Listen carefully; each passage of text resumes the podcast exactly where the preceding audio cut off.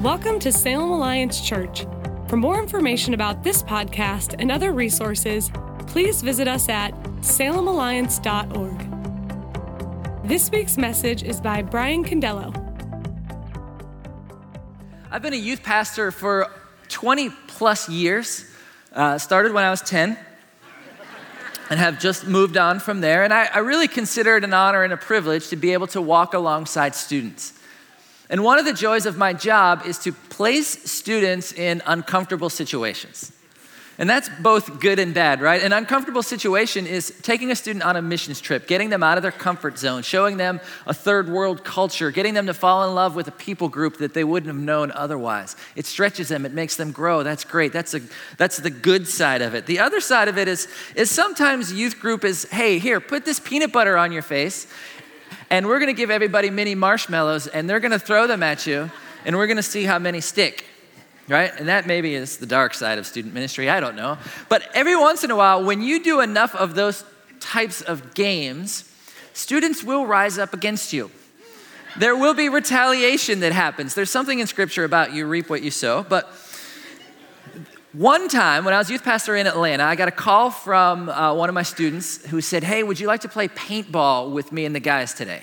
And I thought, that's great. I don't play paintball. I've never played paintball. I don't have any paintball gear, but I'm in. And so it's summer in Atlanta, so it's hot and muggy, but I've got like long johns and sweatpants and jeans and a t-shirt and a long sleeve shirt and a jacket and Kevlar, whatever it takes, because I don't play paintball. I don't know how bad this is going to hurt me. And so I drive to this wooded area where students are playing, and a bunch of them are out there testing out their guns. And they've got equipment that is above and beyond what they should have. I mean, they're shooting 20 plus paintballs a second out of these machine gun looking things and firing them everywhere. So I kind of walk over to the group and I say, hey, I'm here, let's get going. Where's my gun? And they said, well, you actually don't get a gun. Which at that point, I should have just gotten back in the car and driven home and been fine. But I was like, okay, what do you mean by that? So they're like, we're gonna play this game called President, and you get to be the president. And I was like it was an honor, right? Hey, you get to be the president. Here's how it works. We divide the group in half. Half the group goes into the woods and hides, and the other half of the group is your security detail. And the object of the game is to get the president from point A to point B without getting shot.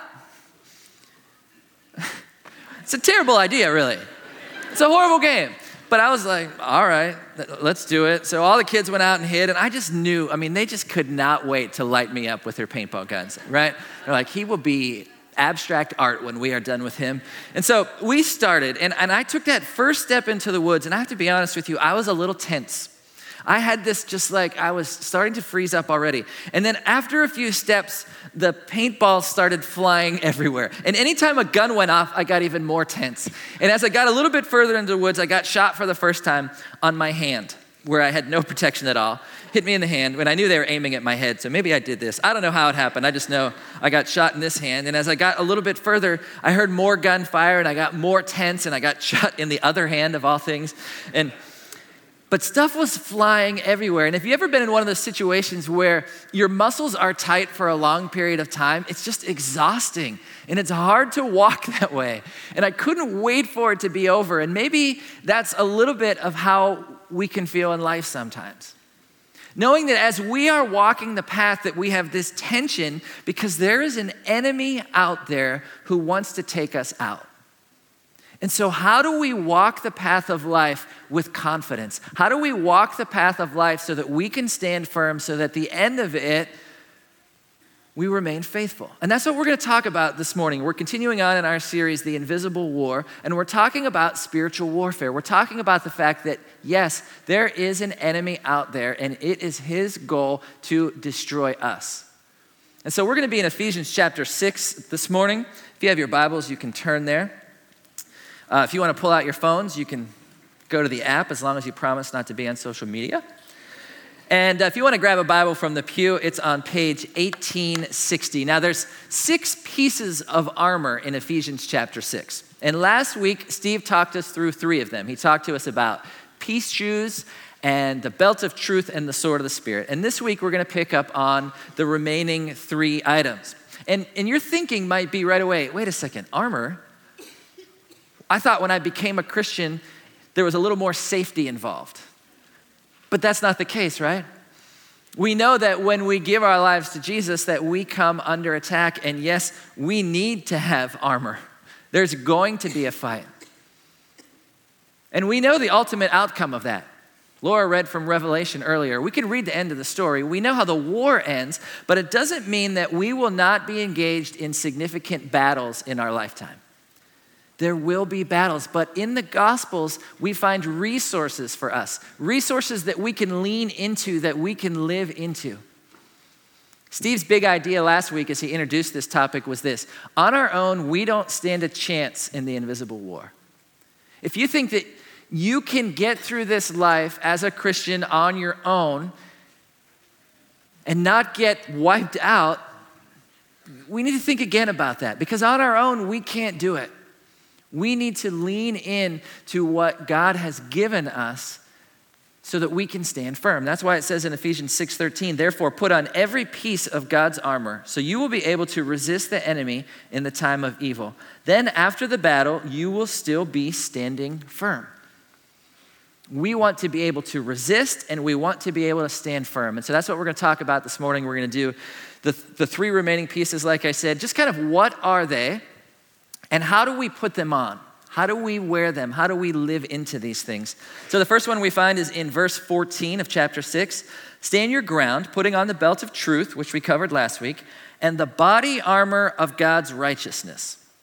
Now, if you grew up in church, that might be different phrasing than you're used to. You're probably used to hearing it as the breastplate of righteousness. Now, here's a picture of a breastplate, and a breastplate was meant to kind of guard your vital organs, in particular to guard your heart. But the NLT kind of contextualizes it for us, and maybe this picture will be more accurate for you. Maybe just think Iron Man, right? The body armor of God's righteousness. Now, I know when you say righteousness, in particular in our current cultural context, it is a negative word.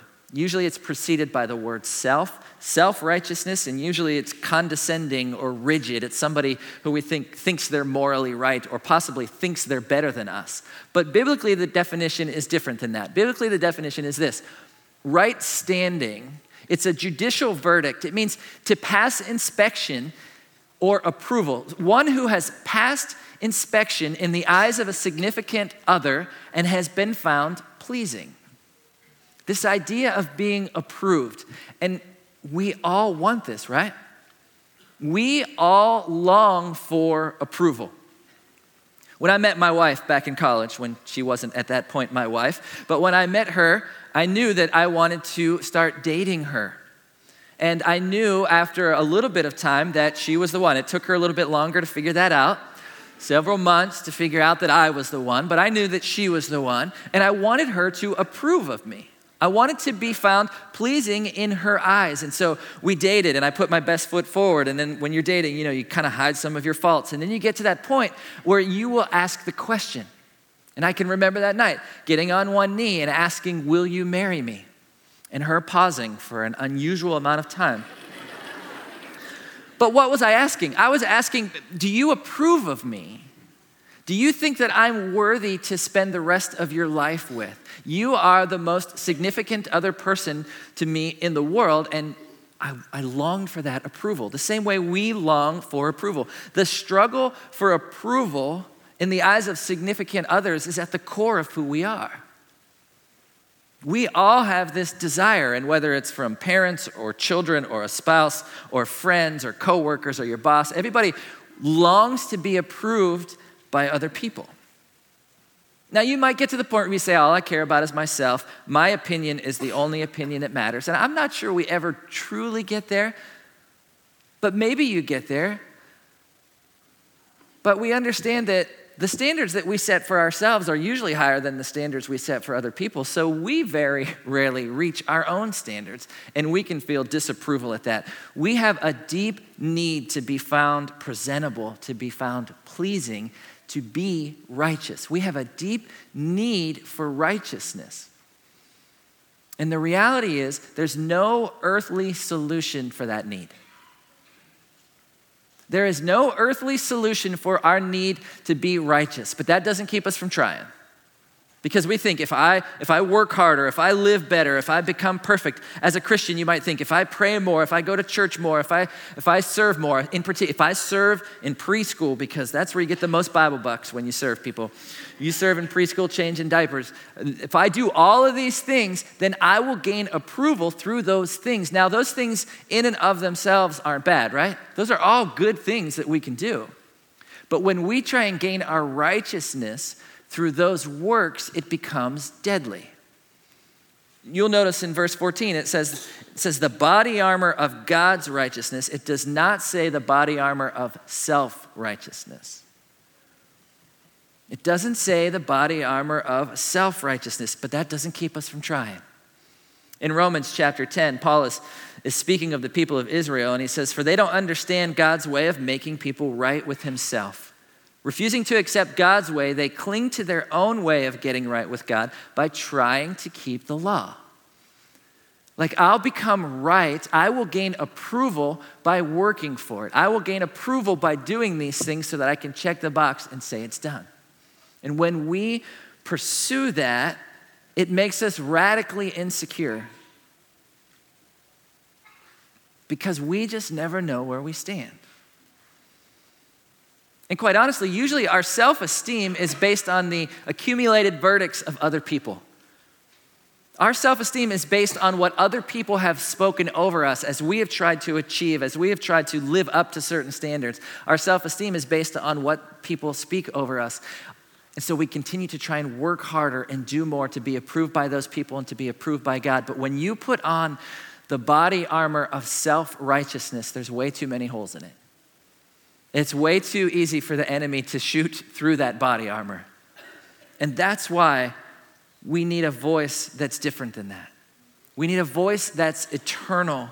We need a voice that will speak lasting approval over us, lasting righteousness over us. We need a voice that speaks over us that will guard our hearts truly, that will guard us against accusations.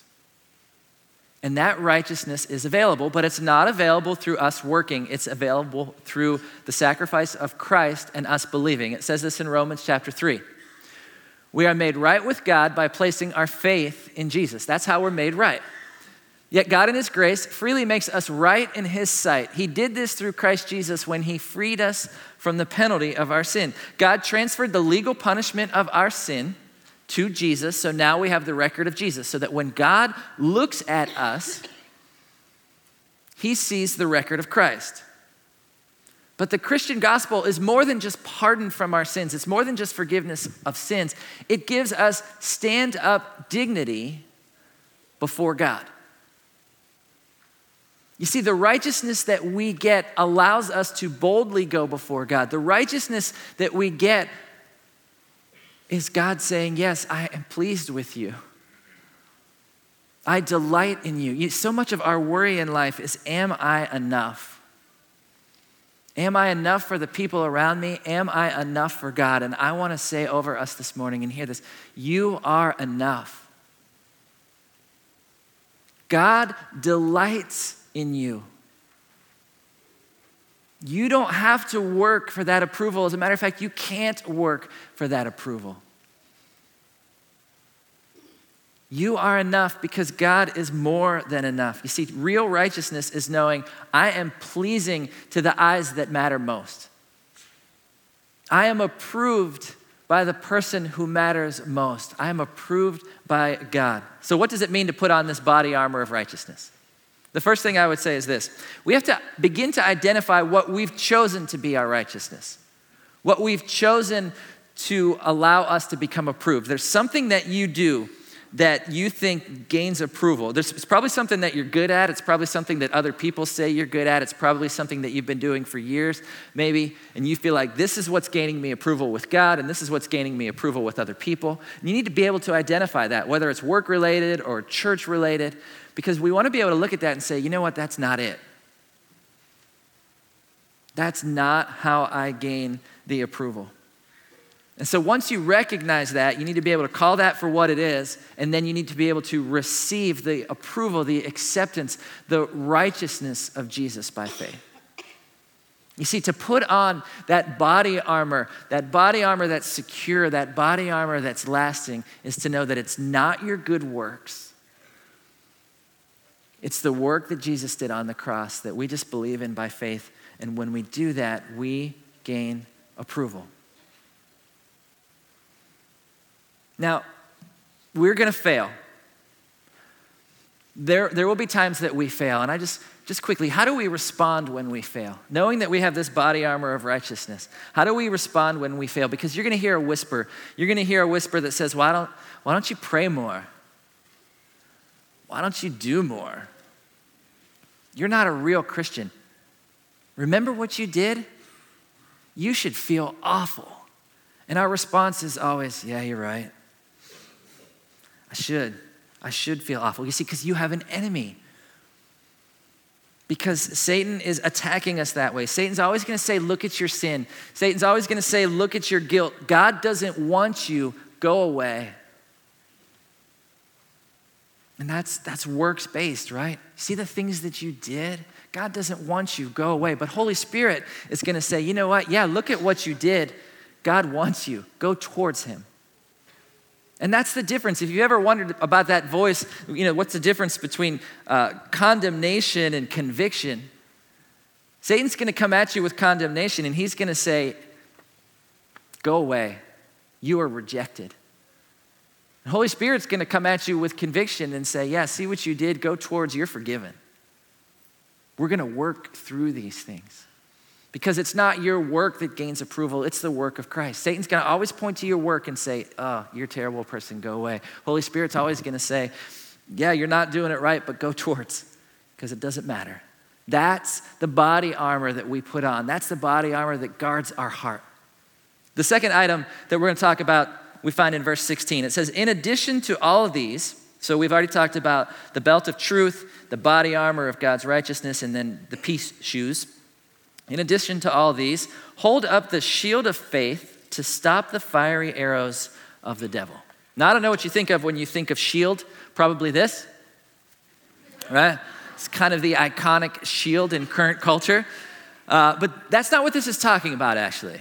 The word for shield, this is probably a better picture of what it was, because the word is literally door. When it talks about holding up the shield of faith, it's basically saying hold up the door. And it just means the size. It was like a 2.5 by 5 foot shield. It was the big one. And it was used at a particular point in battle. It was used when you were advancing. It was used on the front lines. If you can get a picture of all of the soldiers at the very front of the battle holding these up so that it's like a wall. Or these soldiers, when you would siege a city and you wanted to conquer the city and you went up to the wall and you knew that they were going to hurl things off the top of the wall at you, oftentimes they would be flaming on fire because they wanted those things to hit you, catch on fire, and have you drop everything and run away. And so this shield was used where the fighting was fiercest. It's a frontline shield. The shield of faith is a frontline shield. And again, it's just a reminder that we're in battle. Armor is not for beach day. Armor's for battle.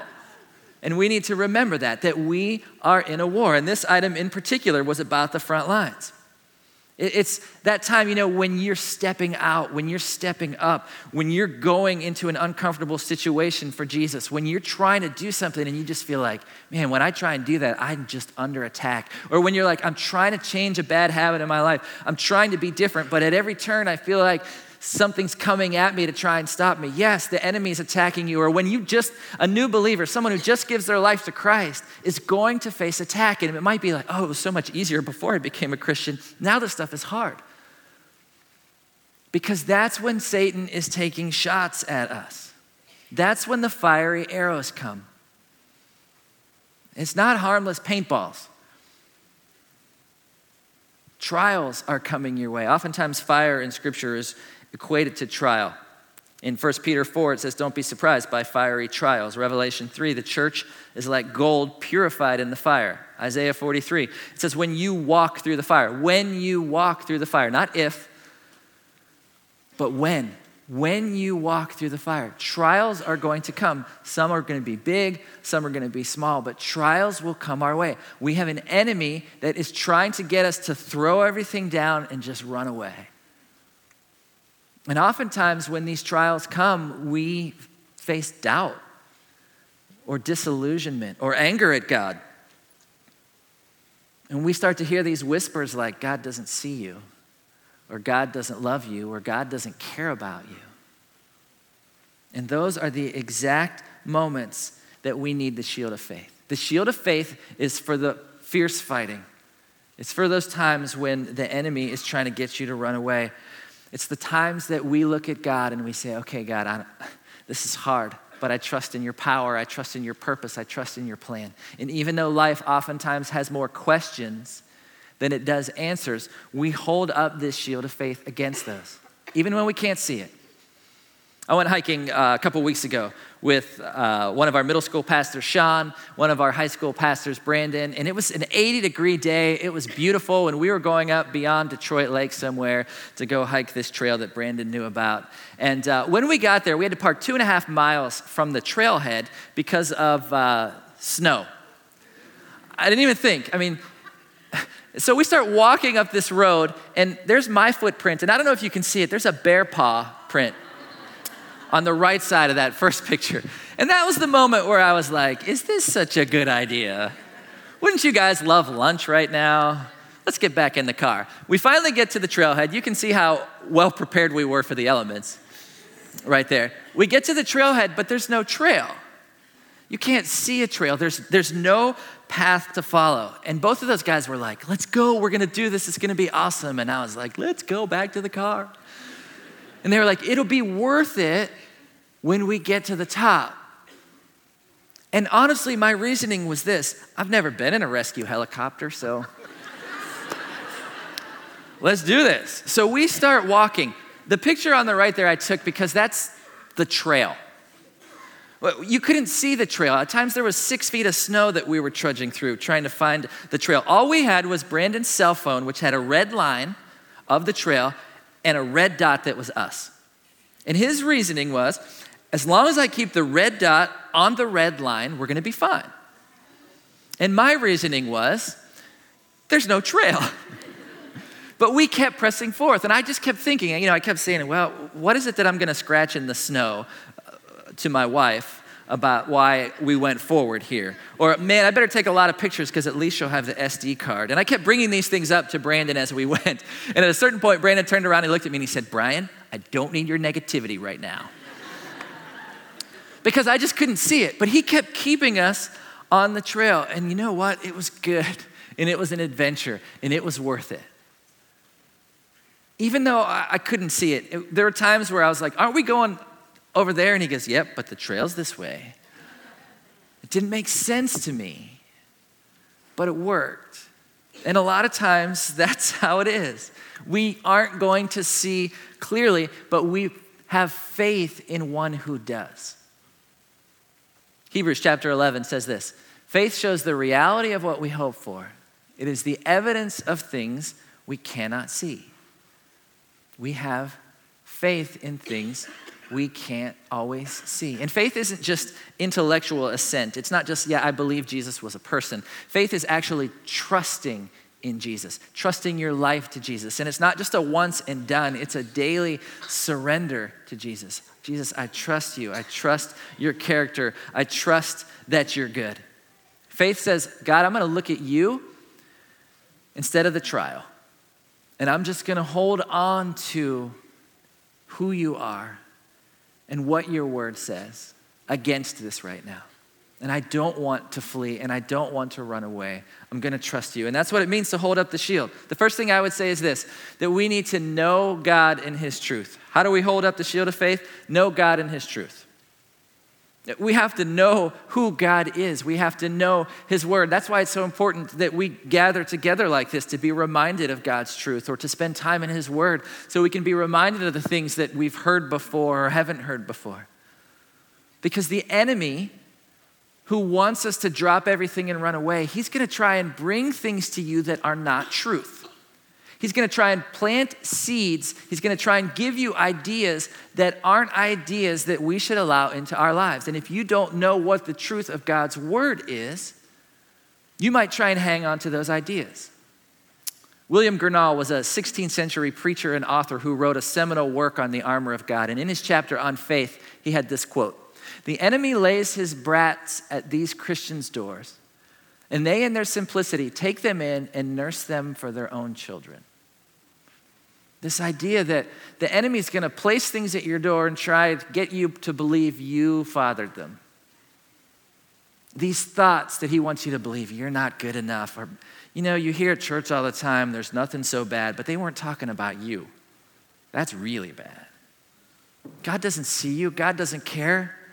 You could work for it. All these things that maybe you want to bring into the house and raise them as your own and allow them to grow up in your life shouldn't be.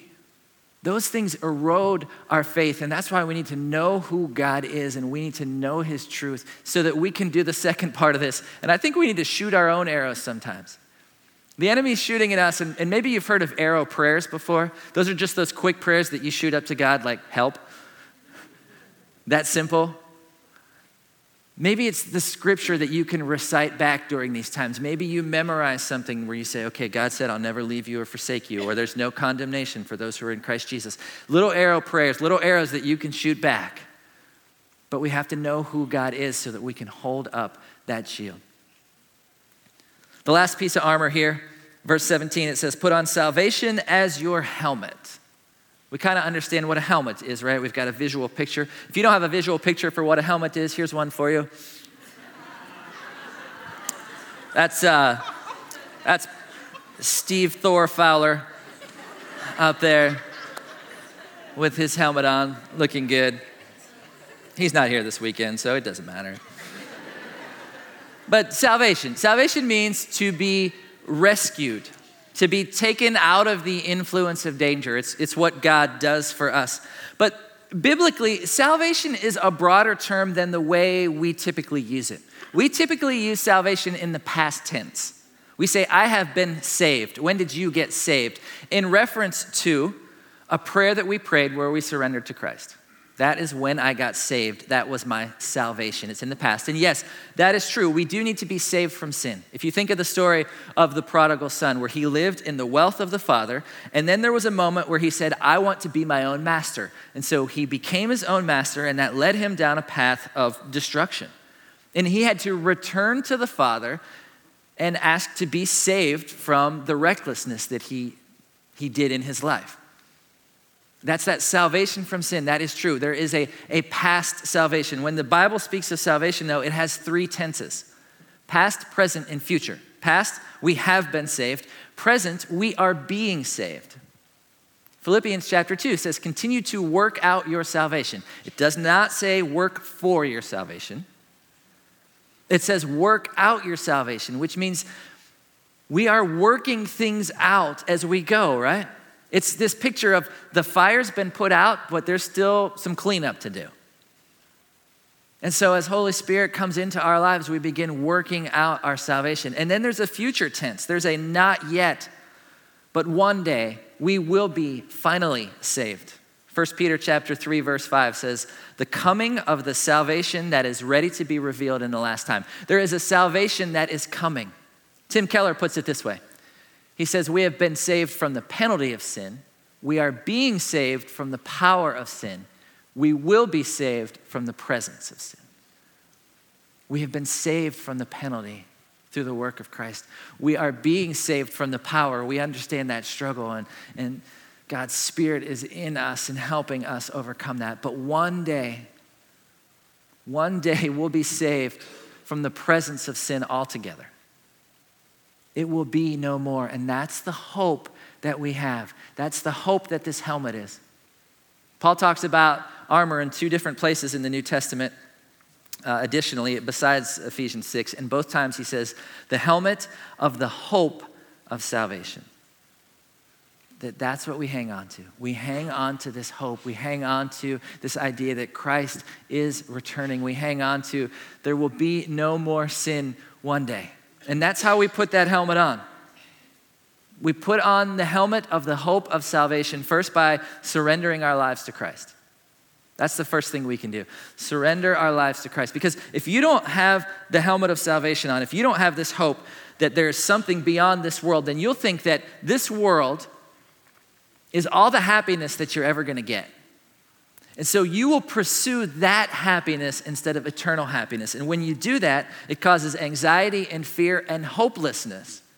Because you understand that if this is all the happiness there is, this isn't a very good deal. That there's more. And the second thing I think we need to lean into is this idea of one day thinking. One day, guys, one day. One day Christ will return. One day we will be delivered from the presence of sin altogether. And this is not escapism. This is not just wishful thinking. This is how we were meant to live. Paul said, I can put up with anything right now because there's a future glory that's coming that outweighs all of this. One day. Remember when you were a kid and your parents told you about the real world? Just wait till you get to the real world. And by that they meant you're going to have to get a job, and you're going to have to pay your own bills, and you're going to have to do life for real, in the real world. And by the real world, we all knew that, wow, that's kind of a broken place. I don't want to get to the real world. But you know, the truth is that this world is not the ultimate reality. This is not the real world. This is the title page to the real story. The real story starts when Christ comes. We're just living in the title page. We have that hope. We have the hope that one day there will be no more brokenness. One day there'll be no more anxiety. One day there'll be no more fear. We won't have to prove ourselves all the time. There'll be no more fighting or sickness or pain or death. One day the voice that we have followed for our entire lives will have a face. One day the Savior that we have surrendered to, that we've read so much about, we will be able to embrace. One day. There is so much more before us than there is behind us. And that's the hope that we have as believers. The hope that we will see his face when he returns and we will spend eternity with him. Would you pray with me? Jesus, I just want to pray your blessing over this place this morning. And I want to pray your blessing of the body armor of your righteousness. I pray that over those of us in the room that struggle with approval, that wrestle with feeling like we're enough. I just pray that deep sense of your approval over this place. I pray the shield of faith. I pray the blessing of faith. I pray that you would increase our faith. For those walking through things that they just can't figure out or understand, I pray that you would just bless with faith. And Jesus, bless us with hope. Bless us with eyes that see eternity. Bless us with hearts that long for that one day when all will be right, when we get to begin the real story. And allow us to lean into this armor so that we can continue to stand. In your name, Jesus, amen. Salem Alliance Church is a community of Jesus followers located in downtown Salem, Oregon, and we are passionate about our city being a city at peace with God. If you have a request that we could pray for, please email us at prayers@salemalliance.org. You can view today's entire service online at livestream.com/Salem Alliance.